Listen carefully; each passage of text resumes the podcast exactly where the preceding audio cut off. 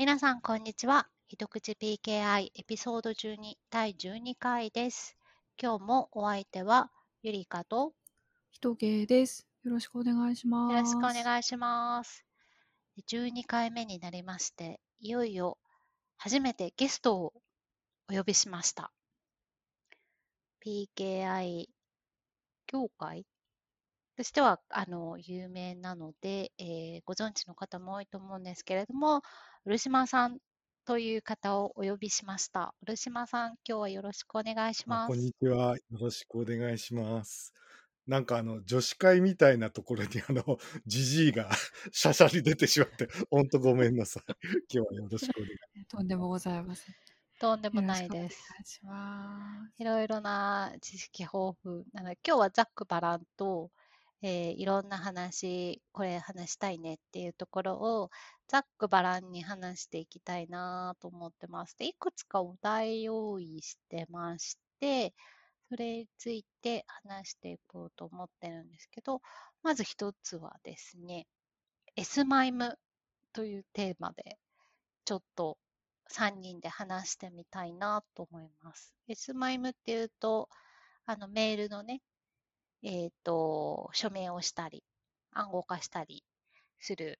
S マイムで、最近ちょっとね、また盛り上がってきて、あの、ピーピーエーピー ってあの、メールで何かファイルを送って、その後でパスワードを送るっていうようなものが、セキュリティ的によろしくないっていうふうに言われている中とかで、例えば、えっと、S マイムを使った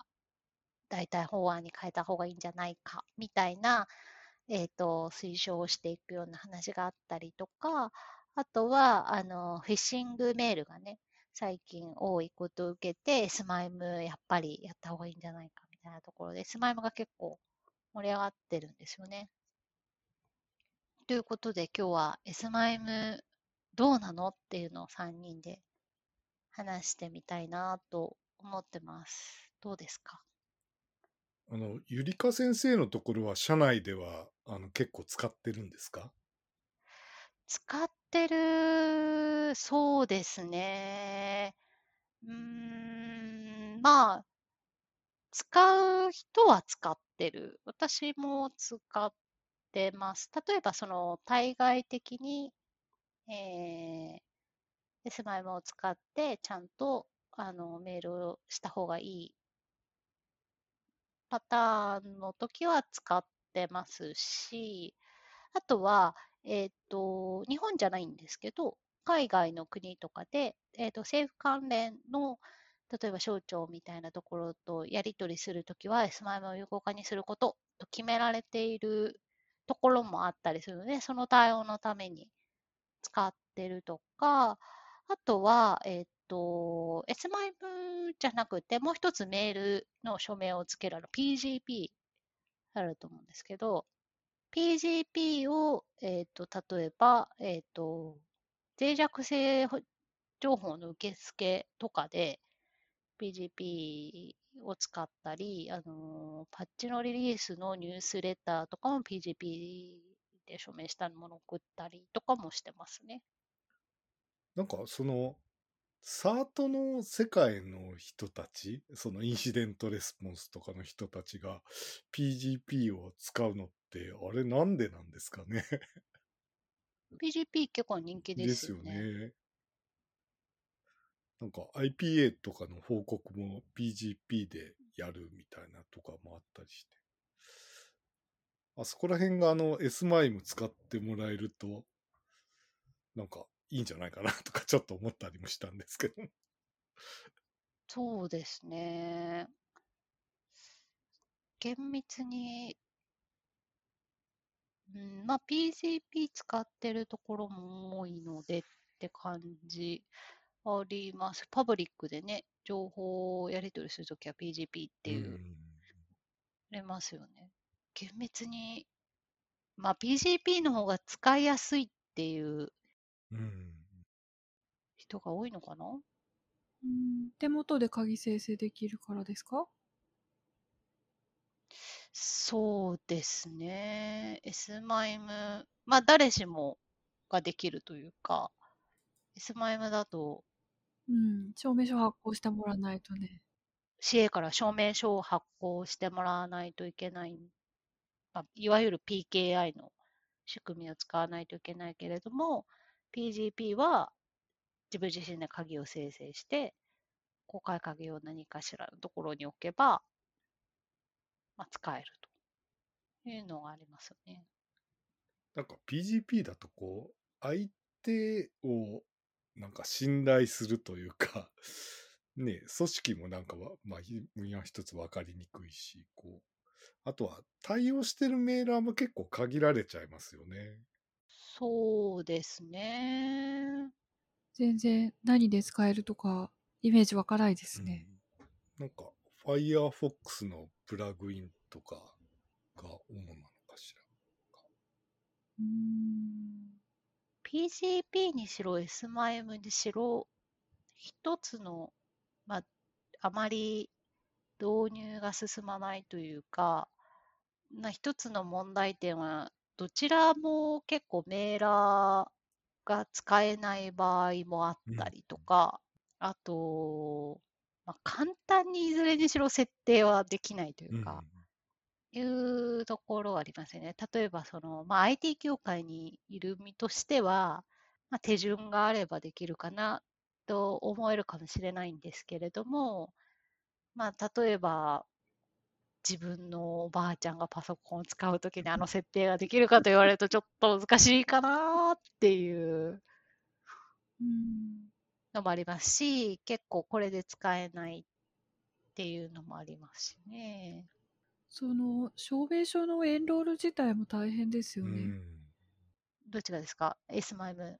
エスエムアイエム。エスエムアイエム ね。うん、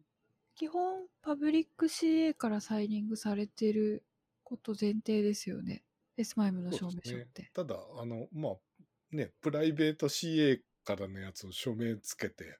送ってこられる方も会社によってはあります。それは シーエー プライベート シーエー をまず何かしらの方法で事前に信頼してる。信頼する必要があればですね。あ警告が出たまま。まあ、みたいみたいなちょっと使いづらいですね。ですよね、うん、そうですよね。まあ、社内同士とか同じ例えば エーディー 環境の中にいれば同じプライベート シーエー を使う環境内においてはいいのかもしれないですね。うん、そうですね。でもあの エスエムアイエム を対応してるメーラーってあのまあマイクロソフトさんとアップルさんのおかげっていうのがすごく大きいような気がするんですけど、あのかなり早いうちからちゃんとしたサポートをされてたのはなんかすごいですよね。そうですね。だいたい全部 エスエムアイエム、アウトルックはもちろん使えて、ね、えっ、ー、とミニ版の昔でいうとこの Outlook Express とか、今でいうとこの Windows メール、はいはい、あの オーエス にくっついてくるメーラーも一応使えるんだけど、今 Windows メールだと エスエムアイエム は使えないのかな？使えないですか？知らなかった。使えるかな？久しく標準メーラーを使ってなくて。でも多分使えるのは使えるかな。個人的にはあのアウトルックエクスプレスがあの今まで使ってたメーラーの中では最高のメーラーだってエスエムアイエム の機能が非常に優れてて、あの検証結果の表示とかも含めてすごくいいんですよ。丁寧に作ってあって。アウトルックエクスプレスって エスエムアイエム の証明書の有効期間切れた後真っ黒になりませんか？そうそうそうそう表示ね、あの真っ黒なったりとかあれいいですよね。夏いやばいなっていううん確かに証明書族からすると最近のメーラーとか最近のああいうののブラウザもそうですけど作りはちょっとあのクロートがいろいろ見たいという欲には応えられない感じの簡単表記の方向に行ってるので、うん、アウトルックもそんなに詳しく設定が見えない。そうですよね。検証結果も見えないですよね。ただ単にあの標準では。サブジェクトの下のところにあの赤い線がピーッとつくとか、なんかちっちゃい表示ですね。そうですね。割とね。そうですね。エラーが出たときは結構ちゃんと出るんだけど、正常のときはマークと赤い線がつくぐらいかな。で、iOS のメールとかもね、エスマイム の機能はすごい充実していて、絶対あれも使った方がいいですよね。あの、モバイル系では一番やっぱりいいメーラーだなと思いますよね。それはすごいですね。うん、なんか、モバイル系のメーラーってエスマイム 表示がいまいちっていう思い出があるんですけど、それはきっとアウトルックモバイルだけですね。アウトルックモバイルはなんかちょっといろいろお願いしたいなと思うのは、あのなんていうかアップデートするとメールが署名メールが見えなくなっちゃったり、本文とかあの時々対応したり時々なんか見えるようになったりみたいな。それが激しいですね。完全にサポートできてないですよねあれね。ちょっとあそこは安定すると嬉しいなと思っちゃいますよね。あれは確かになかなか難しいんですよね。あのリッチな機能を渡せようとすると。そうなんですよね。で、やっぱり会社っていうかエンタープライズ用途で使おうとすると、やっぱりどうしてもアウトルック使うケースが多くて、まあアウトルックモバイルもあのすごいす、ねええ、そういう時にあの署名メールで送られてきたやつが本文見えないみたいなです、ね、そうするとあの、うん、困ったと思って。アウトルックウェブ、はい、あのウェブ上で見れるアウトルックウェブアクセス。はいはい、今はアウトルック .com とか言ったりしますけど、は エスマイム 結構力を入れてる雰囲気あって、ブラウザ拡張もあるし、あの結構いろんな設定が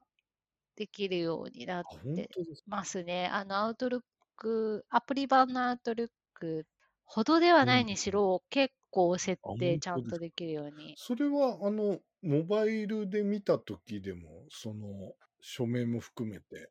見えたりするんですか？でもウェブ、ウェブアクセスの機能なので、同じように見られるんじゃないですかね。ブラウザを通して見るだけ。ただ、モバイル版のブラウザを通して見たときにどうなるんだろう。モバイル版のブラウザに、その エスマイム の拡張があるのかな。うん、それがじゃあ、有効になって、ることがもなれば、なれば、うん、結構いろいろ使えるんですよね。うんうん、エスマイム 用の、アトルックのウェブアクセスの エスマイム 用の拡張があって、はいはい、それを有効にするといろいろ使えるようになるので、かな？ちょっとモバイルであんまりやらないので。うん、なんか、私、あの、よく、まあ、今の仕事の前とかはあのインシデントレスポンスみたいなことをやってて、あの、まあ、そういったメールが署名メールとか署名暗号メールで飛んでくることがまあ結構あったりもしたので、そういう時はやっぱりあの出先でもね、あの、まあ、そういったメールが見られると本当重宝しましたよね当時。そうですね。モバイルで見れると便利ですよね。私もモバイルでは見れないなと思ってたんですけど、出先、そうですよね。今なんかステイホームが長くなっちゃって、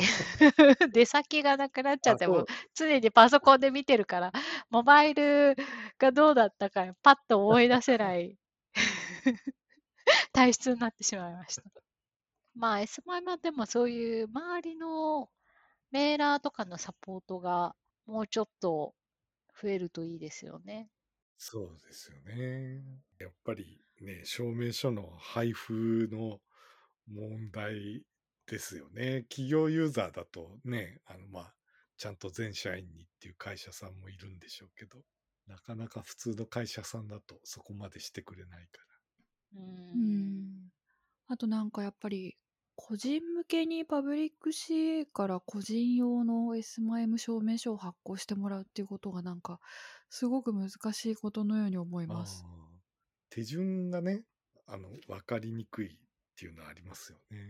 うん。あとなんか本人をうーん、なんていうんですかね、個人の開発者にコードサイニング証明書を発行することが難しいように。あ、でも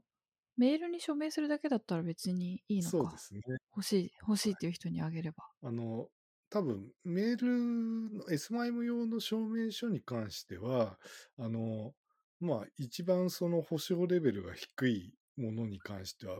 メールアドレスの、そのメールの到達確認だけで発行するようなケースが結構あるので、あの、確かイタリアのある、あの、フリーで エスエムエム 証明書を発行しているあの会社があるんですけど、そこからならあの無料で取れる。へーああ、そうですね。ありますね、イタリアの。私、取ったことうんあはい、りますよ。私も使ってまうんす。うんうんうん。検証用に取ったことが。で、あの、Gmail のアドレスで、私、あの、iOS のメーラーを使ってるんですけど、それ Gmail 読めるようにしといて。で、あの、エスエムエム 用の証明書、そのイタリアの証明書突っ込んどくと、あの、まあ、結構楽しいです。へえ。いろんなところに証明メールが Gmail で送れちゃうし、見えるので。そうだそうだ。無料の、無料で発行できる シーエー がありましたよはね。い。ありがたい。全然知らなかった。昔、あの、コモドさんとかも、なんか出してましたよね。あの、無料。そ今うはですよ出しね。たんなくなっちゃったけど。今、なんかそれやったのがいちねんも経ってないぐらい最近のことなんですけど、その時、可能な限り調べた限り無料で取れるのはイタリそアうのそそう、の そこ、シーエー くらいだっ今いっこだけた。ですよね、多分そうね。ですうよん、ね。まあそこのハードルが、まあ、無料じゃないにしろ、個人にとって取りやすくてリーズナブルにうん、あれば、もうちょっと使いやすい。そうですよね。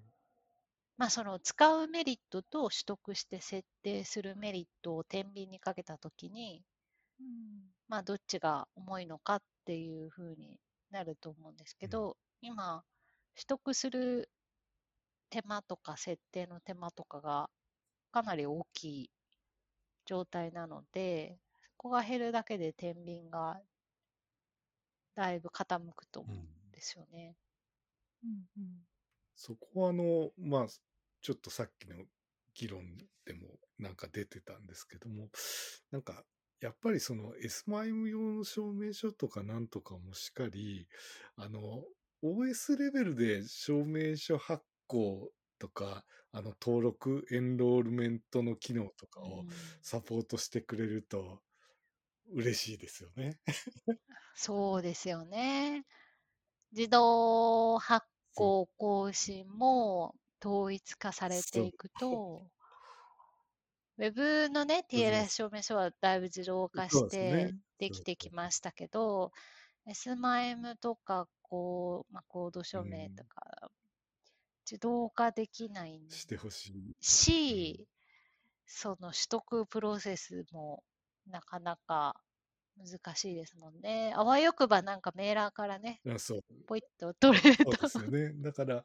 もう、まあ、例えば オーエス のコントロールパネルであったり、設定画面のやつで、あの、メールアドレスを、なんかそのトグルボタンみたいなものでピッと押すと、裏では自動でそのイタリアのところだか、向こうのところ適当にね、見つけてきて、証明書勝手にインストールしてくれると嬉しいですけどね。それってだから、あの、今、ウェブサイト用に関しては、アクミーっていうあの自動更新のプロトコルがやっとできて、あの、いろんなところで使われ始めてるので、それはあの、なんていうか、クライアント証明書版、エスマイム とか、あとはアクロバットの証明でもいいんですけど、まあ、そういったのも含めて、アクミーでね、更新自動化されたりすると、まあ、バックエンドでもね、そうするとなんか嬉しいなぁなんて、それがその オーエス の一機能としてちゃんと入ってったりすると、もうなんか自分でちょこまかあのこの証明書を使うとか、暗号化用の証明書はこれですとか、なんとか設定しなくてもね使えたりするとすごい嬉しいですよね。そうですよね。その企業環境においては、まあアクティブディレクトリ使ってればだいぶ全部自動化されているので、まあ、同じような感じのものが何かしらパブリックでできるといいですよね。そうするとだいぶ、ね、楽になるというか、なんかそういうのがあるといいですよね。でもあれですよね、まあ、例えばマイクロソフトさんみたいな大きな会社が全員に対してこう証明書配るんだっていうふうに言って、でその中でもあの全員アウトルックの中で エスマイも使えますみたいな話が出てくるようになりだすと、多分あのなんかアウトルックから エスマイ証明書だったりそういったものを使うところのハードルがなんかすごい下がってく。あのっていうのはあの多分いろんな設定が多分中でね自動化されて、あの何にもしなくてもすぐ使えますみたいな感じの世界になっていくのかななんて期待しちゃうんですけどね。確かに。でもそのその議論が エスワイエム がきちんともうちょっとなんか標準化もきちんとなってたのがじゅうごねんぐらい前だったらそういう未来もあったかもしれないですけど、今だとどうなんでしょうね。もうメールやめようっていう、あ、まあそうですね。ね、議論も出てくる中で、で、ね、エスワイエム に突き進むかっていう、メールそもそもやめようよっていうのと、あ, あと エスワイエム が実現する署名と、あの暗号化の大体、大体というちょっとなんか怒られちゃうかもしれないですけど、あの、アイディー 管理をして、結局、アイアールエム みたいな機能をして、うん、そっちで、なんていうか、署名暗号化、うん、あと、まあ何かあった時の アイディー を破棄することによって、まあ、エスワイエム で、エスワイエム が証明書を使って実現しようとしているものを実現しようというものがあって、そちらの方がかなり今は確立され、かつフォーカスが当たっている、もう アイアールエム のインサイダーリスクも全て含めて、そういう アイアールエム の管理で全てを、まあ、単に暗号化するとかそういうこと、あのするっていうことだけじゃなくて、すべてのその管理を連携させた上でやっていくっていう意味を持っていくので、そのメールの エスワイエム だけに特化していく未来っていうのは今後どうなの、どうなんでしょうね。そのその技術的にはメールを守るっていうところはすごくいいと思うんですけど、需要で エスワイエム がこれは必要だっていう需要がどこにあるのだろうかっていう。なるほどですね。うん、フィッシング対策には良さそうかなと思うんですけど、うん、そうなると個人が使うというよりは、こうなんかエンタープライズで大勢に発行するようなメールの発行元の人には使ってほしいみたいな。うん、感じなんですかね。うーん、大勢に一気にこうバッと送信するメールですよね。うん、でもその場合はアウトルックきっと使ってないのでそちらがきっと エスワイエム に対応しないと、あの一斉送信メールというか、多分マーケティングツールと多分連携してるような、ああいう一斉送信メールツールみたいな、あちらの対応ってどうなんでしょうね。あっちの方には全然明るくないんですけど、それはあのなんか昔扱ってたような商材で、そのどこの部門から出てくるメールには自動的にあの署名をしますとか、署名暗号化しますとか、そういったようなアプライアンス商材みたいなものをなんか売ってた時がありましたね、そういえば。ああ、そうなんですね。はい、じゃあ結構ある、あるのはあるけど、ユーザーがそれを選択して使ってないってそう感でじすなんですね。かね。あの、まあ、例えば、あの、広報の部門であったり、なんとかっていうので、あの、まあ、必ず署名をしたメールを自動的に、まあ、送りましょうみたいな、もうなんかありましたよね。うん、そうなんですね。確かに、どこだったかな、どこかの銀行だったかなそうですね。んは、ん絶う対ん。についてくるってはいいはうい。銀行さんありまそうすですよね。ね。み、S マイムみ、が必三井ず、住友か違うか。あ、うんうん三井うん住うん友かなあ、多分。三井住友が送るメールは必ず S マイムがはい。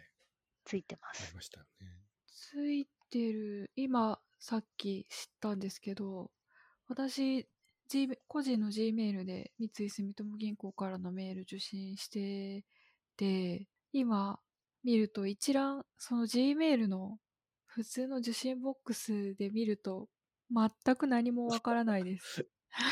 の、あれでそうすですよよね、ね。Gmail 確か標準のやつは S マイムの検証機能とかが一切なくて、うーん。なんかあれでしたっけ、なんかそのビジネス用のなんとかスイートでしたっけ、なんとかを買うとあの S マイあム送受信対応にできるんじゃなかったかなと。ー。うへー。ん。全く何もわからないですね。あの、メールの生情報を見ると S マイムがついてることはわかうる。ん、うん、けど全然検証してくれないんだ。そうなんですよ。へえ。ああいうなんか大きな 利用者の多いやつがやっぱりサポートしてくれるといいなとか思っちゃううんですよね。ん。うん。ここでなんか違った形に見えるとまたね、いろいろ変わあ、りそうそでうだすけよど。ね。うん、そうですね。検証するときもちゃんとね、いつぞやの緑のアドレスバーのように、こう、これは S マイムで安全なうメールですん。みたいになるはと、い、使う方もね、使おうかなとそうですね。思うと思うんあですの、けど。大規模なフィッシングね、メールの、あの、もう明らかに送り元が違う。そういわゆるその、乗っ取られて、あの、近しい人に、あの、送られるっていうタイプじゃなくて、大規う模に送ん。られる偽物のやつとかは、だいぶ何かなるんでしょうかね。へえ。Gmail の見た目でこんなスルーされてるとは気づいてなかったですね、今まで。ウェブだと、あ、さっきのあの、アウトルックもそうですけど、拡張入れないと S マイムが、アウトルック、ウェブメールもそうなので、ああ、その、G メールも G Suite になればとか、そっかそっか。まあ、なんかあの、卵ひよこ論かもしれないですけど、卵にアトリか。思った、それひよこかと思った。なんだっけと思って、ちょっとすいません、日本語が不自由すぎました。何の話しようと思ってた。あ、卵にアトリ論かもしれないですけど、需要が高まれば、うベん。ンダーも対応するし、ベンダーが対応すれば、ユーザーも使うし、うんうん。なかなかそこにね、レッツエンクリプトみたいなブレイクスルーする何か、例えば無料でこうバンバン取れてすぐ設定できますよみたいなのが来たら大規模に広まるのうかもしれん、ないし、どっちがどう先なのかっていうのは難しいですよね。でもメールっていろんなユーザー環境があるので、なかなか難しいのかもしれないですね。そのウェブメールで結局 S マイムがちゃんと見えないって問題もありますけど、まあ今はもうね、だいぶなくなりましたけど、あの、ガラケーでメールを見てる人もいただろうし、うん。どこでも何でも見れるユニバーサルなメッセージングの手段っていうのがメールの一番いいとこですもうんね。ん、そうですね。そこにいつでもどこでも見れないかもしれないものを乗っける難しさってありますよね。うん、でもなんとなくこう昔に比べてメールソフトっていうのがなんかあの減りましたよね。あの手裏剣であったり、あのそういったあの変わったメールソフトを使ってる人とかって多分今はそんなにいないんだろうと思ってて。ああ、そうですね。昔はいろんなのありましたもんね。いろんなのありましたよね。いろんな派閥が。いろいろ淘汰されてきてるから、なんかまあ新しい技術っていうかそういったのはなんか入れやすいというか、いう感じもちょっとしちゃうんですけどね。あとはその各、まあ、例えばご家庭で使ってるユーザーとかそのウェブメールでもういろんなメールを取ってる人それぞれが取ることもまあ重要かもしれないですけど、まあ、ここで使うとさっきのあのバルクで出す、うん、えーと、メールにはつけていきましょうねとか、ここではこういう風なメリットがあるのでこう使っていきましょうねっていうのがもっとこう定まっていくと、あ、定まっていくとというか、その定まったポイントでこう広がるようなキャンペーンが出てくるともっと広まるのかもしれないですね。海外とか私とかが エスマイム を使ってる、よく使ってるシナリオがやっぱりその症状との関連にはこれがいりますとか、そのお互い見知った同士できちんと何かの情報をやり取りするときにはここでは使いましょうとかいう感じで、まあ、エンタープライズをして定まってたりとかもあるといいですよね。うん、せっかくね、あのデジタル庁もできたことですし、そことのやり取りは エスマイム 必須ですとか言っていたりするとなんか面白いことが起きるんじゃないかなとか思ってみた。確かにデジタル庁さんが エスマイム 必須ですでやると一気に進んだりするんですかね。なんかそういうにわかに、うん、なんというかプロファイルが議論されてる雰囲気を感じてたんですけど、 シーエービーエフ 方面であれ、あのゆりか先生は シーエービーエフ の エスマイム ワージは出てらっしゃるんですか？出てないです。あ、そうなんですか。うん、なので シーエービーエフ の議論は私はほとんど追ってないかな。出てる人から話を聞くっていう二次受け、うん、二次日本語が不自由ですけどなんか第一線で出てるチームは別にいます。うん、あの議論の過程みたいなやつはあの全てあのメーリングリストというかあのサイトに行くと中身が見られるようになってるみたいですけども、うんうん、あの今そういうなんか エスマイム 用の証明書 の, あのプロファイルをいくつかレベル分けをしてあのなんか策定をしてるみたいですね。うんうんうん、でその中ではあのサブジェクトの識別名にあの例えばE メールしか使っちゃダメですとか、場合によっては組織認証してるから O を使っていいですとか、まあ、そういったようないくつかのレベル分けがあって、まあ、割と イーブイ よかはもっと細かいレベルであのいろいろ種類分けをしようとしてるみたいですね。なんかへー、なんか結構ワージーでの議論は今活発だっていう、うん、噂を耳にしましたが、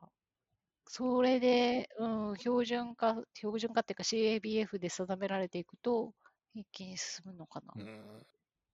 プロファイルの数が多いとやっぱりあれですよね。ガイドラインのページ数も相当多くなっちゃうし、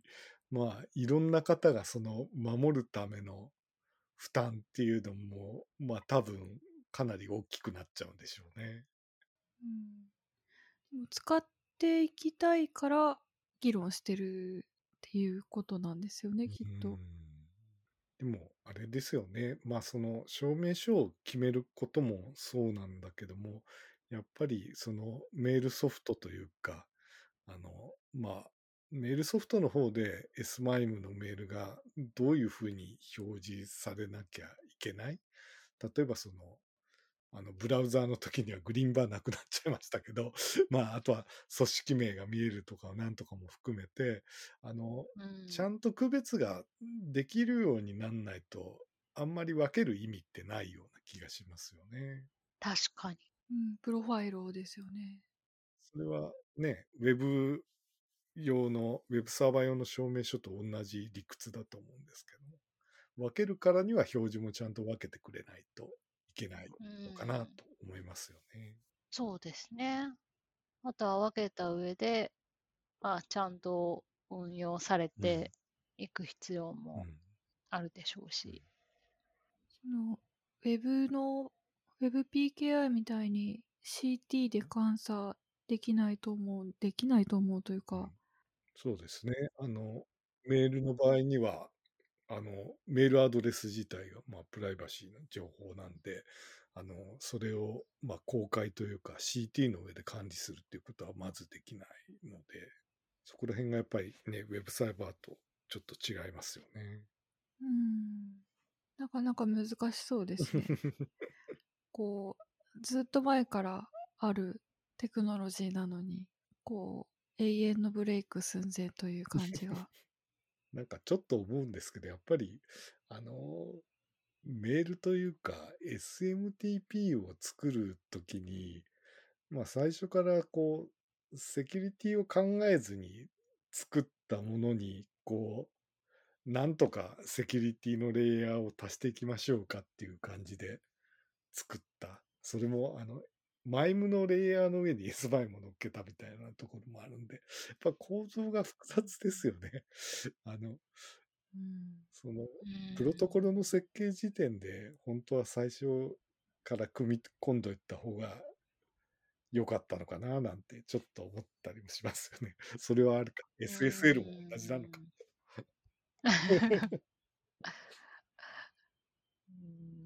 難しいですね、それは。うん、そうですね。でも シーエービーエフ で エスマイム の議論が結構活発化してるっていうのは、なんかちょっと意外というか、世の中はメール廃止に向かってるのかと思ってたので、ここで エスマイム が脚光を浴びるとはごねんまえの私には信じられなかったかもしれない。私も同じような意見ですよね。あの、あんまりね、今更そんなにほじくらなくてもいいんじゃないかなとかちょっと思ったりしちゃいますよね。スマイム自体はそのメーラーも対応して、まあ、そのプロファイルもできて、まあ、いろんな人とかが活用できて自動化できてみたいな、その周りの環境とか需要が高まってくれば、それ自体はいい仕組みだなと思うんですけど、ただ今その他の、例えばメッセージングが主流になったり、モバイルが主流になって、メールアドレスっていうものを持たない人も結構出てくるかもしれない中で、メールアドレスのをより高めていこうって議論が活発化するっていうの面白いなってそのエンタープライズの環境でいけば、その本当さっきの アイアールエム とか、ああいう方向にも今突き進んでいるので、面白いなと思って今 エスマイム が注目を浴びてるのが、ここで一気にブレイクスルーする未来が来るんでしょうか。確かにあれですよね。そのメッセンジングのこうね、暗号化の方がむしろなんか大事な世の中になりつつあるような気がするので、無理ですよね。またあれですよね、 アイアールエム の話はね、マイクロソフトさんすごいいい アイアールエム の仕組みを持っていて、そのまあ暗号化というか、あのそれってあれですよね、組織とかあの部署かとかなんかだった権限管理ですよね。そうですね。そうです。それをくっつけて、かつ、まあ、アイディー の管理ともくっつけて、権限管理も細かくできるし、あとはそこで、まあ、いろんなログを取っていって、まあ、あの、インサイダーのリスクとかを判定したれば予防したりっていうこともできるような形になっているので、いろんなことがそれで実現できていくので、なんかあのそういう アイアールエム 系のやつでなんかその利用する側から結構その導入するときナーバスになっちゃうのが、こうその技術自体が何年使われるのっていう保証のところでちょっと心配になっちゃうことってありますよね。そうですね。ドキュメントとかってじゅうねんとか保管しなきゃいけないのに、その技術自体はごねんでサポート切れちゃいましたって言われちゃう。そうですね。で残りのごねんじゃあ、えー、その文章どうすればいいんですかみたいな話になっちゃうんで、ね、そうですよね。そこのなんか継続性みたいなやつはすごい気になりますよね。そうですね。それはまた考えないといけない問題ですし、多分 アイアールエム の利用用途としては、その日々のビジネス上でやり取りされる、あの活発にやり取りされるデータっていうところにかなりフォーカスがいってるんじゃないかなと思うんですけど、長期で保存するものというよりは。で、最近そういったのがこう、まあ、アイアールエム とかも結局はなんかこうサービスとして提供されるようなケースが多くなってきたような気がするんですけど、はい、そうするとこうなんていうんですかね、サービスとかって突然あのやめますとかって言われちゃうことあるあのその時すごい困っちゃいますよね。あのなんていうのかな、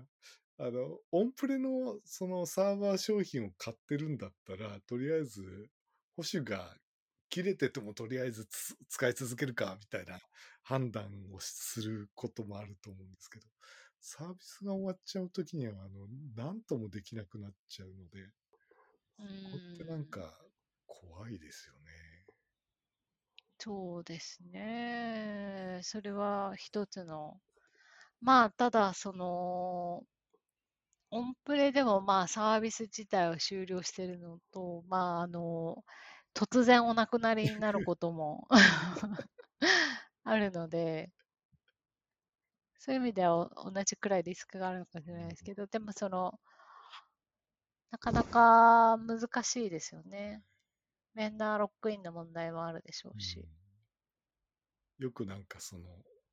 なんていうんですか、ゲームとかのサービスとかもあの課金でいくらか入れといたのにサービス終わりますとか言われちゃう時ってあるじゃないですかあれショックですよね、ちょっと。そうですね、うん、なんかそうするとやっぱりそのユニバーサルなやり方がいいんじゃないかということでメールに返ってくるような、うん、そうそう感じがちょっとね、期待、そこに期待しちゃいますよねう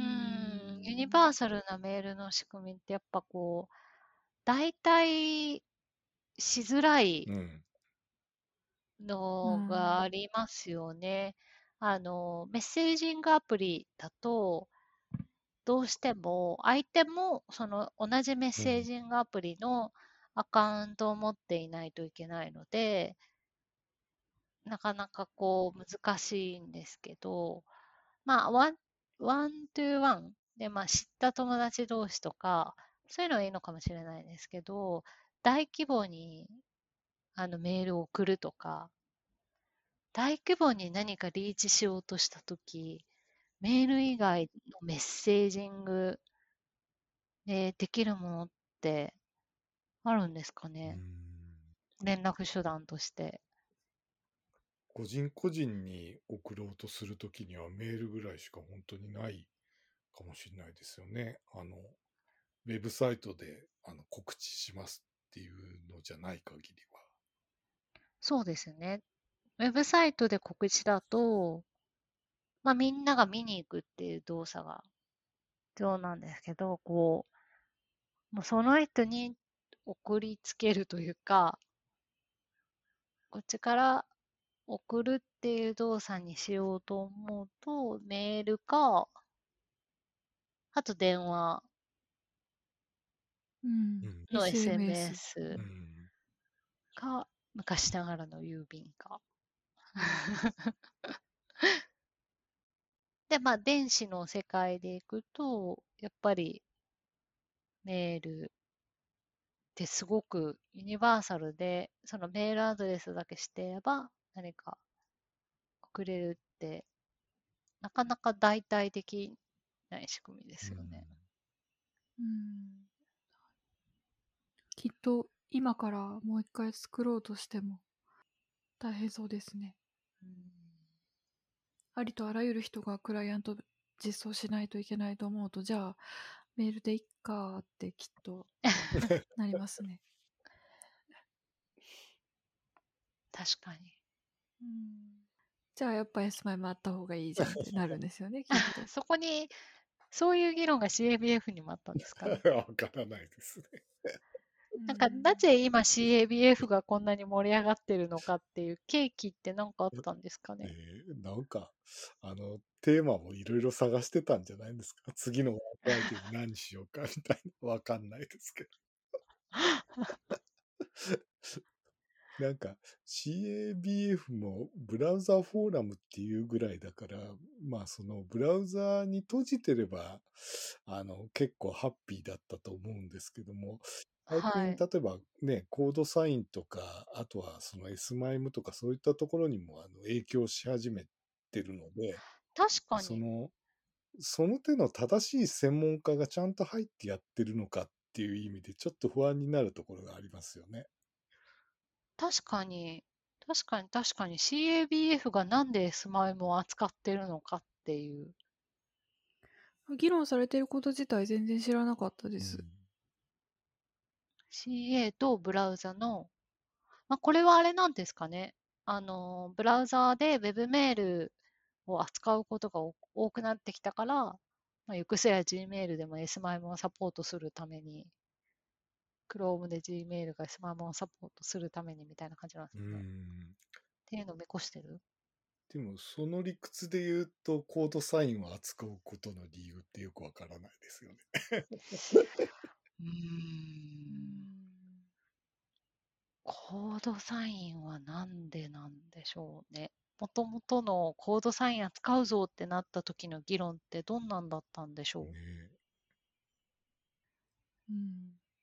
なんか力がどんどん強くなってるような、ね、そうするとやっぱり、うん、正しく背景も含めて分かってる人があのコメントしていただいて設計していただかないとね、作ってみたはいいけど後で困ったことになったりとかしないのかなとかちょっと心配になってみたりうーん確かに シーエー 側の知見はきっとその ピーケーアイ 的な知見はあるんでしょうけれども、メーラー側とかメールに関わるその他の人々の議論っていうのも含まれてほしいですよね。そうですよね。多分あの Web ピーケーアイ だけでは済まない世界にまでこう足を広げつつあると思うので、そうするとやっぱり異なるドメインの ピーケーアイ の話はやっぱりちゃんと理解してないとちゃんと制度設計できないですよね多分。うーんそういった意味ではやっぱりあの、ね、オーエス とかをちゃんと見ているマイクロソフトさんが入ってるすごい大きいんだと思っててコード署名しかり エスマイム もそうですけどあの多分あのクライアントとしては、あのね、まあ エスエスエル のやつは、まあ、ブラウザベンダーがいろいろ売っていただくのはいいと思うんですけど、はい、他の領域に関してはやっぱりちゃんと オーエス ベンダーの方が強くコメントしていかないと。そうですね。まあ、Chrome、Google も オーエス あるので、うんそれを、あそこここはどうなんでしょうね。Chrome のチームがかなりなんというか積極的に シーエー ブラウザーフォーラムとかをドライブしている感じは見受けられるんですけど、うん、オーエス の観点ってどれぐらいあの連携して入ってきてるんでしょう ね, ねそこなんか気になりますよね。うん、あとはね、アップルさんとかもうすごいセキュリティアーキテクチャみたいなのちゃんとしてるんで、多分アップルさんもそうですよね。正しいコメントをしていただけるのかなとか思っちゃいますけどね。うん、そうですよね。そうだそうだ。ブラウザメンダーももはや オーエス 持ち、うん、メーラーも各社持ってるかな。メールサービスも各社持ってるし。それでいくと、そういう意味では、プレイヤーは意外に揃ってるのかもしれないですけど。あとは、じゃあ参加している人のスキルセットの問題かもしれない。スキルセットの問題と、あとはその、ベンダー側の、まあ、フォーラムなので、あまりあれかもしれないですけど、ベンダーが見てる景色と、ユーザーが見てる景色と、なあとはその開発してるパートナーとか、そういう開発者たちの視点で見てる景色が全然違うので、別のその シーエービーエフ 自体はそのベンダーが集ってるフォーラムとはいえ、そういう視点もちゃんと入れ込んでほしいですよね。うん、そうか、確かにそう言われてみると、その開発コミュニティのコメントを入れる場ってあそこにはなんかないような気がしません？確かに。まあもう本当完全にブラウザー、ブラウザーじゃない、あのベンダー会議ですからね。うんうん、まあ、ブラウザーは作ってる人かなり限られるけど、メールは、メールクライアント作ってる人はそれよりも裾野が広そうですよね。そうですよね。サーバーだってメール送るし。そうですよね。そっか、送る方もか。送る方も作ってる人はすごく、ブラウザに比べるとたくさんいそうですね。まあそうですね。さっき出てきた、それこそなんかあの、メール配信、大量メール配信するシステムとか、多分マーケティングツールの一環でしょうし、そうするとまたその規約ができたとしてそれを遵守して、送る方が遵守してるのかとか、受ける方が遵守してるのかとか、証明書発行のプロファイルが規約を遵守してるのかっていうのもあるけど、またWebPKI に比べると 何, 何重にも大変そうですね。シーティー 使えないし。で結局そこで想定できなかった、こういうのではできないじゃんみたいなになってくると、また緑のアドレスバーみたいな悲劇を生み出すのかも。結局正しく使うことが難しいみたいな。現実世界と照らし合わせると、結局正しく使えないシナリオが大きくなっちゃって、うん、ブラウザベンダーとか、うん、シーエー とブラウザベンダーの中心的な人たちがこれいいと作ってみたけど使えないってことになったらちょっと悲しいですよね。確かにそう。ねえ、なんかその個別の実装、本当になんかちゃんと動かないっていうと失礼ですけど、いち項目ずつ検証していくと、例えば証明書の有効期限のエクスパイアを検証してるかとか、その執行検証やってるかとか、なんて言うんでしょう、その識別名の検証をやってるかとか、証明書チェーン検証してるかとか、なんかいっこずつ検証してると全部丸になるクライアントってえ、結局なくないみたいな感じになるような気がするんですけど。うん。なんか、その、証明書の検証機能みたいなところって、最近ちょっとその、ラストのコードであったり、いくつかの、その、まあ、証明書検証ができるっていった機能のなんか実装っていうかソースを読んでたりしたんですけど、結構そのこういった拡張は ティービーディー になってますとか、あと執行検証 ティービーディー ですとか、平気で書いてあるって多くてですね、なんか本当にこれって検証してんのとかって、一般のユーザーとか、あとはそのあるミドルウェアを使って自分のソフトを実装してる人とか、多分分かんないでやっちゃってるような気がしますよね。自分で実装しない方がいいと思います。うん、ただ、その自分で実装しない方がいいとは簡単に言えないようなところがあって、例えばその、うん、ある言語ごとにやっぱそういったその検証機能って必要になると思うんですけど、実際その言語ごとにはないんですよね。そうすると、うんうんうんうん、誰かがあのまともなものを作らなきゃいけない状態にあると思うんですよね。うん、だからそのちゃんといいやつがいっこ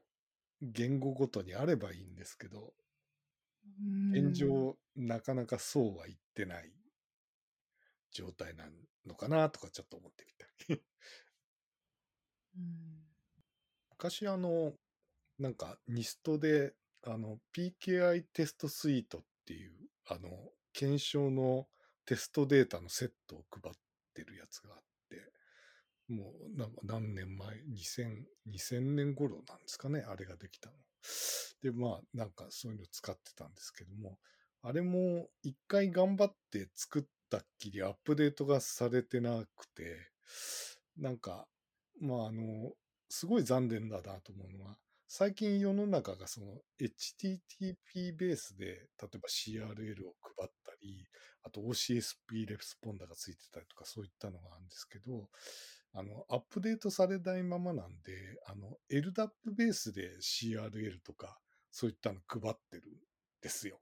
そのテストケース自体が。そうすると、今の世の中に合わないんで、今の実装を検証するテストデータセットになってないんですよね。だからそこら辺のメンテも本当はね誰かがしなきゃいけないんだろうなとかまあそんなこともちょっと思ったりしちゃいますよね。そういったその検証データのセットみたいなやつをちゃんとみんなが利用できる状態になってないと、あのこれがちゃんとその検証できてるのかどうかっていうのがまあ調べようがないというか、うん、うんそこもなんかちょっと気になっちゃいますよね。まさしくそういうデータセットあると便利ですね。うんまあ、労力もいるし、あの予算も多分必要な話だと思うので、ね、あのどなたかが予算をつけていただいて、ちゃんとしろよって言ってくれるといいなとか思っちゃうんですけどね。なんとだいぶ緩いまま。いちじかん喋っています。ちょっと長すぎます。エスワイエム だけでいちじかん超えですね。しかもかなり世間話っぽい感じ。はい。なんかもういちトピックぐらい参りますか？参りますか？それとも雑談パートいきますか？雑談パートがいいんじゃないですかね。はい。雑談しときますか。そういえばひとけいさんあのギターを買われたそうでいかがですか？そうなんですよ。すごいめちゃめちゃ楽しいですもっと早く買えばよかったと思ってえなんかきっかけあるんですか？なんか、うん、なんかきっかけありまして、友達があのアメリカでヴィンテージのギターを買って、それを日本に送る手伝いをしてほしいということで、私の家に一回送ってきたんですよね、うん、でなんかそれ見てたら羨ましくなってそういうことだったんだ。自分、 自分もギター欲しいと思って。それはあれなんですか、そのギターショップ、友達に聞いたような気がするんですけど、あの全体的にあのギターショップすごい大きなショップがあるようなことをなんか聞いたりもしたんですけど。あ、アメリカですか？はいはい、あの、ありますね。道沿いに、うーん。あの、ベストバイああ。みたいな感へじのえ。ギターショップあるんですけど、なんか今、あの、リバーブドットコム っていう楽器の Amazon みたいなやつあるんですよ。あの、楽器そのもの、いろんな楽器、そのヴィンテージのものも含めて、新品も、うん。あの、いっこずつ写真とか細かいコメントとか見ながら比較して、メッセージ、お店の人とメッセージやり取りしながら買えるみたいなへえ。やつがあって、で、それで、あの、欲しいギター決めて、で、何個か、あの、その個体を持ってるお店にメッセージを送って、写真を送ってもらって、で、なんか、その、ギターの、ギターに詳しい友達に、こっちの方が木目が詰まってるとか。ま、気持ちの問題でしょうけど。答えさん。さすが。いろいろ見てもらって、じゃあこれにしようってことで、あの、今住んでるダラスから南にさんじかんくらい車で走ったとはい。ころにあるオースティンっていうはい町はに、い。はい、取りに行って持って帰ってきました。やっぱりあれですかね、おオースティンね、音楽有名じゃないですか、割と。ああ、なんショッか、うプ多いんすん。かね。そうですね。ダラスにはなかったけど、オースティンにはあへったんで。え。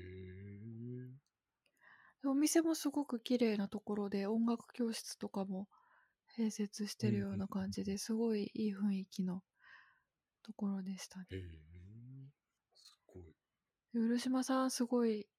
楽器いろいろおやりになると聞いて。そうそう。なんか、昔からやってるんで、なんか一通りやりましたよね。あのす頃はでごい。もね、あの、あれなんですよ。パソコンもないような時代だったから、趣味なんてね、そんないくつもないんですよ。言っちゃうと。男の子のそういった趣味なんて、あの、その無線、ハムをやるか、鉄道模型やるか、プラモデルやるか、ギターやるかぐらいの違いしかなくて。そのなん中の一つ。か、パソコンとかスマホなかったら、すごい時間使えますよそうそね。うそうそう。他にやることないですからね。もうなんかずっとなんか楽器やってましたよね。えー、すごい。うーん。若者の間、高校生ぐらいの時ってこう、中高生の頃ってこう、暇を、暇が無限にあるみたいなうん。感じを受ける時があったのを覚えてます。ねもう、土曜日とか、まだいちじかんみたいな。うん、そういう時にギター練習できたらよかったんだろうけど、私のでも実家住まいの時のイメージだと、ちょっと実家で楽器練習するってちょっと無理だったなと思って。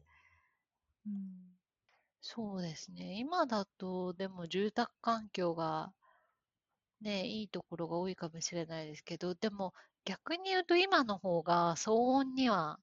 かなり厳しい、ああ、厳しいか。壁、厳しい世の中の時もあるので、マンションとか基本的にあ、確かに。楽器禁止がデフォルトというか、昔ってこうマンションとか近所の家から夕方ぐらいになると、のどこかしこからピアノが聞こえるっていう、こう夕暮れの待ち時あ風景だったのが、今結構こう電子ピアノでみんなヘッドフォンであ。聞くああみたいな。うーん。ギターとかも割とその、あれですよね。あの、エレキとかだと、直接何か機械に通して iPhone に直接つないじゃうとか、ね、そういったのでやるうんと音もう出ん。ないし、ヘッドホンで練習そうでできるすよしね。ね。静かに練習できちゃいますよね。うん、アコースティックだとなそういうのっあてりあまるんすでよすか？ね。なっちゃうのと、あと、なんかアコースティックで、あの、なんていうの、ボディっていうか共鳴する部分がなくて枠だけっていうギター売ってますよね。ああ、鳴らないようにですか。そうそうそう、へえ。アコースティックの形してんだけど、蓋っていうか、こう、なんか包むものはなくて枠だけみたいな。はあはあはで、あはああはあ。の、へね、え。あのケーブルから通した音しか聞かないんで、まあそんな大して鳴らない。ああ。あ、あバイオリンでなありんまかす見たね。ことあバイりオまリンすはあね。る。うん。バイオリンあそっる。か。ギターもそういうのがあるんでそうすそうね。そうそうそへえ、すごいな。うう。ね、ん。なんか、部屋で弾くには良さそうな。ね、めちゃくちゃあのうん。進化してますよね。すごーい。全然詳しくないので。うん。へえ。まだいっこしかないですけど、話によるとギターって増えるらしいんですよ。ああ、増えるよね。まずあの、エレキ買った方がいいですよ、一ケース。で、あの、大人なんでね、いっぱい買えますよ。はあ。子供の頃にはなかっそうたそういう楽しみ方がありうますん、ね。うんうあのん。頃あんなに苦労して買ったのに、今ポンポン買えますからね、きっと。うん。まだ今日でじゅうににちめとかなんで。あとはあれですよね。あの、練習するときに、あの、YouTube の、こう、教えてくれる教材をね、公開してらっしうゃる方がいっん。ぱいういるから、ん。あれすごくういいですよん。ね。もうほんすとすごごい。くいいです。ね、当時うそういったん。の何にもなかったから、教則本を見るか耳コピすうるんかうぐん。らいしか手がなかったわすっけですもんね。ごいですよね。なんなら本人弾いてまそうすそもんうそうね。そあ、うそう。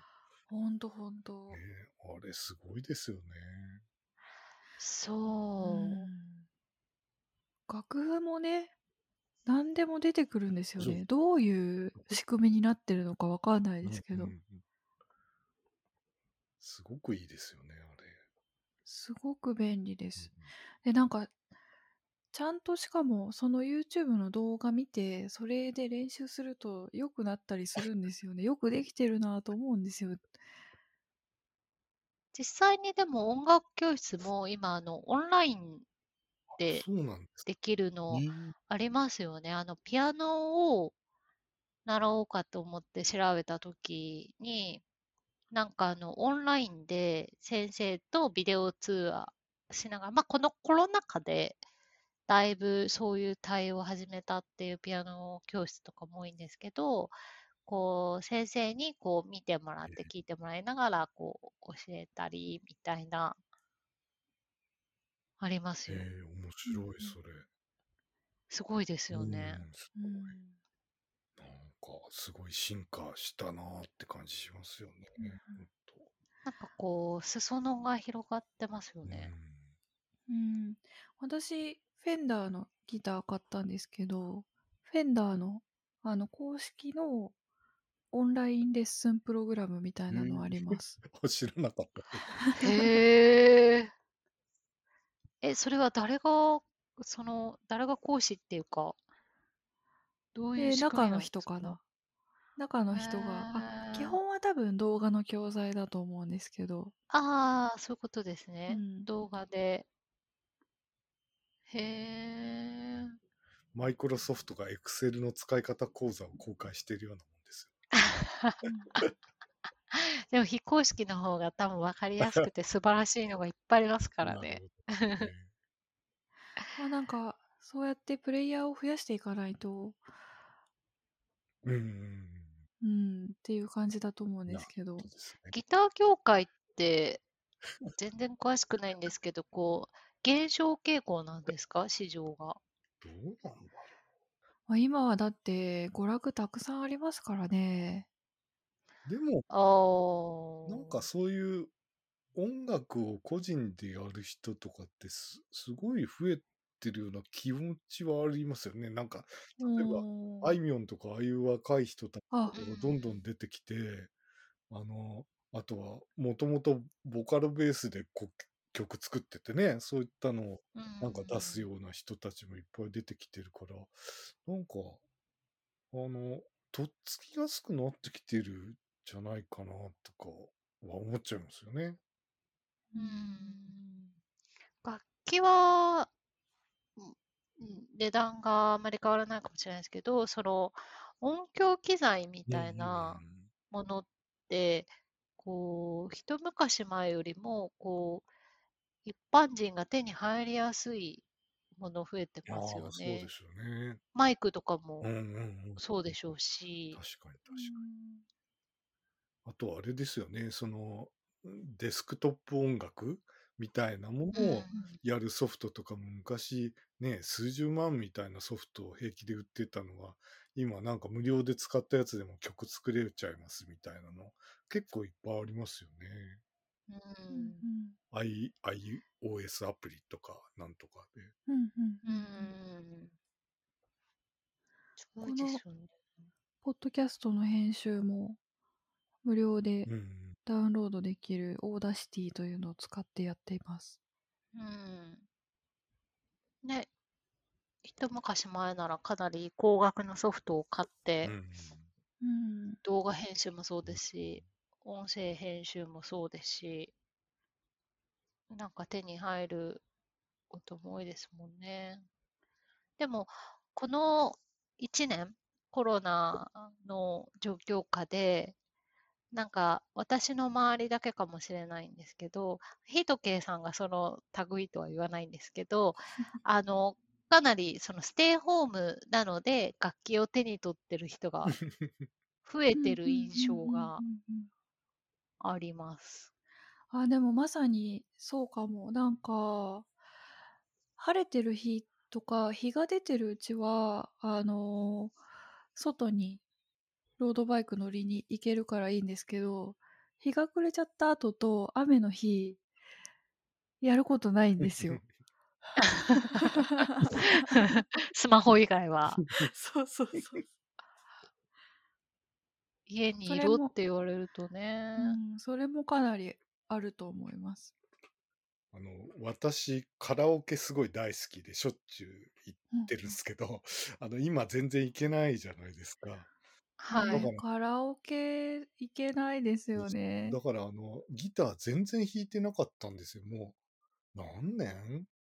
にじゅう 年以上弾いてなかったんだけど、最近またちょっと弾き始めて、そんなにおー、昔はなんかこう、おー、ロックっぽいものしかやってなかったし、歌も恥ずかしいから歌わなかった人なんですけど、今はなんかカラオケ行けないから、ギター弾いて歌っちゃおうかみたいな おー、のがちめょっっと、ちあゃの、コロいナい。の 影響ですよね、完全に。うーん。なんか楽器屋さんがすごく賑わってるってへいうえ。話はなんか聞きました。ギターとか、あとピアノとえか。うんうんうんーうん。うーうん。ん、知らなかった。すごい。でもギター、私弦楽器はよん弦のものしか触ったことがないんですけど、こう、ギターすごい難しそうだなぁと思って、え弦がある上に、あの、複数の弦を一緒に弾かあないといあ、けない。確かにそうですね。あれ、どうやってやるんですか？未だになんか原理がよくわからないんですけど。であも、れ、どうやって、隣り合わない、す例えばさん弦はをい。一緒に弾く。あの、指を押さえる形をちょっとずらしながら押さえてみたり、人差し指を棒のようにして押さえるとかですかね。あー、うん、大体そんな感じで。すごいうん、なぁ。うん、全然わかんないですけど。一生できる気がしない。そんな器用なこと一生できない。ピアノもちょっとだけ弾くんですけど、あれ、あれですよね。あの、あれも難しい。エレエレクトーンとかの方がすごいのか。なんか足も使うじゃないですか、あれ。あれすごいですよね。一人ああ、で映画の音楽みたいなそうやつそう演奏できる。すごいですよね。そうか。他の楽器でいくと、私、ピアノはちっちゃい頃から習ってはいて、はい。ピアノは比較的控えるんですけど、そうか。そう見えますもんね。あれどうやって弾いてんだってなりますもんね。うん、ピアノなんてだって、うん、10, 10個とかは音出せますよね。うん、うん各指でね、うん、サイレは、うん。ギターはろっこですよ。いやでもこう弦をまたいでどうやってやるんだろう。うんあとあれですよね、まあそのコンピューターミュージックみたいな話で言うと、あのそういうリズムの部分とか、なんかそのループのフレーズとかもなんか変えたりするじゃないですか。この部分だけ合うとか、うんうんうん、でそれを組み合わせてなんか音楽にしちゃう人とかもまあ結構いるじゃないですか。はい。だからもうそういったのもあって、なんかこう音楽を始める手間みたいなやつが昔に比べてずいぶん減ってきてんのかなーなんて思ったりしますよね。そうですね。私あのついこの間知ったんですけど、あの音を合わせるチューナーがあるじゃないですか。うん、あれスマホのアプリであるんですね。面白いそれ。そうそうそうそう。私も今それ使ってます。昔買っちゃいましたよ。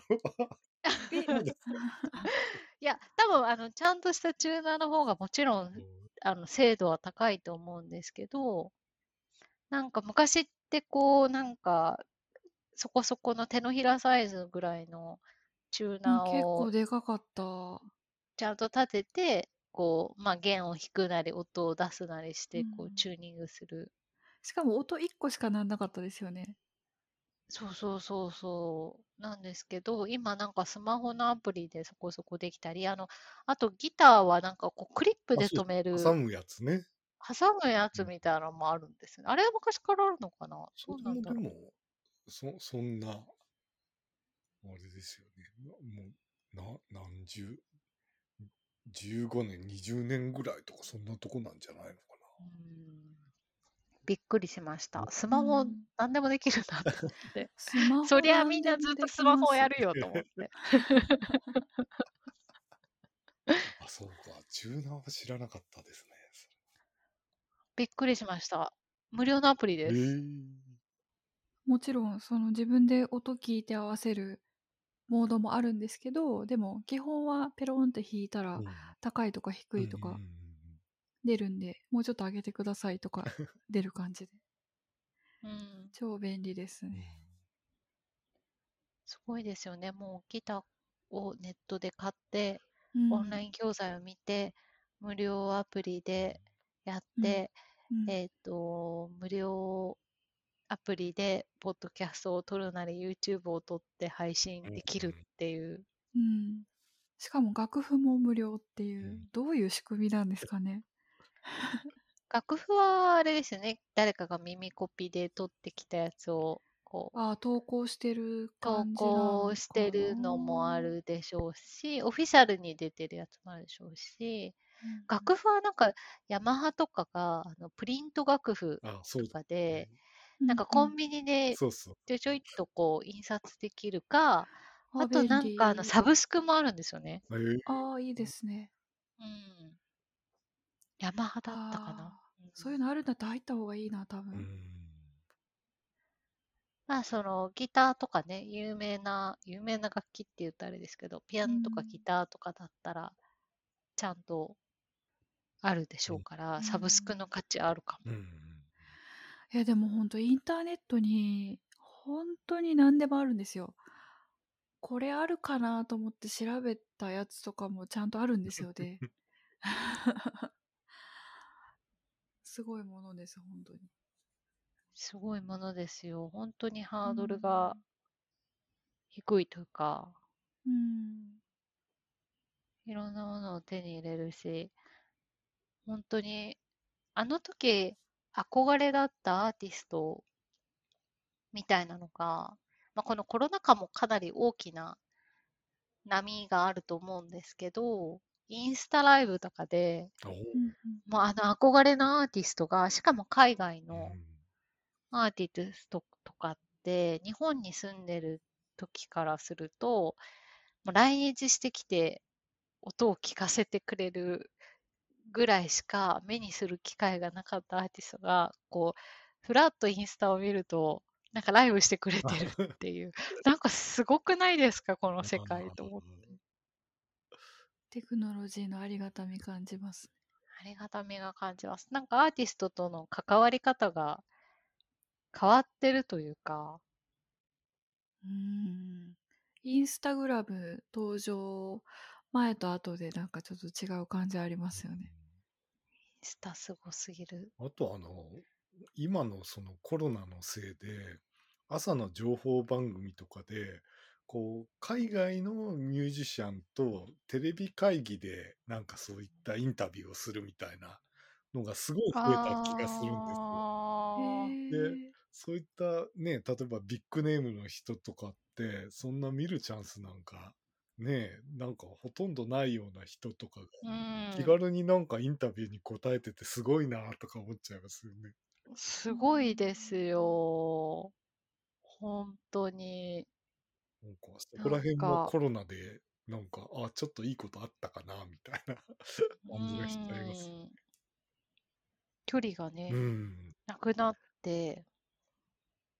うん、なんか昔だと昔だとってこともないか、そういうその人の音楽しか聴かないからその人のこう人となりみたいなやつとかって分かりにくい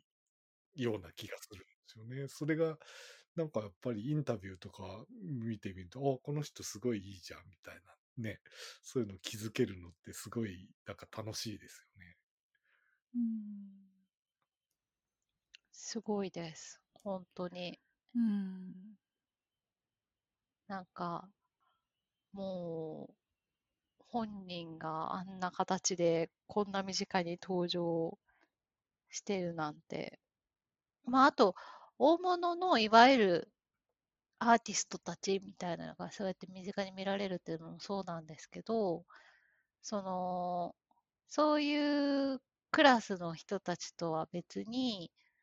その弾いてみたみたいな感じでいろんな人が弾いてたりいろんな音を出してる人々が世の中にいっぱい見れて、こうなんだろう自分で好きなものを探せたりとか、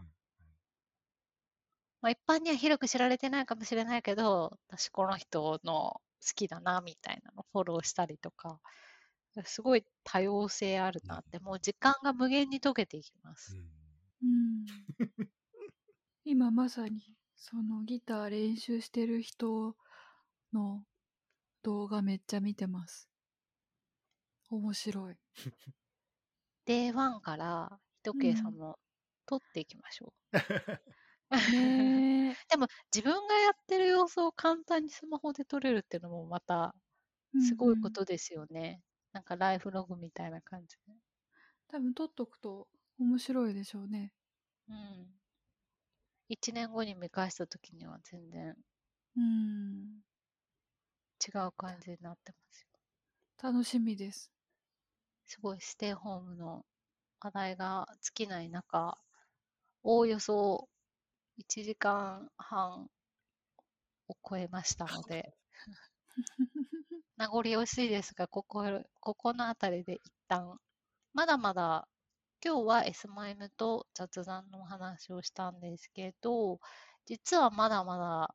漆島さんと話したい話題がじゅっこぐらい、じゅっこぐらい実はあって実はあってどれもまだまだ楽しかったんで、うん、またぜひ、はい、ゲストでいらしてください。呼んでください。よろしく。ぜひぜひお話ししたいです。なんか我々のゆるさの方に巻き込んでしまった感じとんでもないです。多少ありますよね。そうなんです。じゃあ、はい。あの他にもね、すごい元気よく話せるテーマたくさんあると思うんで。本当に本当にぜひまた。はい、いらしてください。はい、どうもありがとうございました。楽しかったです。ありがとうございました。ありがとうございました。じゃあ皆さん、今日もお付き合いいただきましてありがとうございました。また次回お会いしましょう。それではバイバイ。バイバイ。ありがとうございました。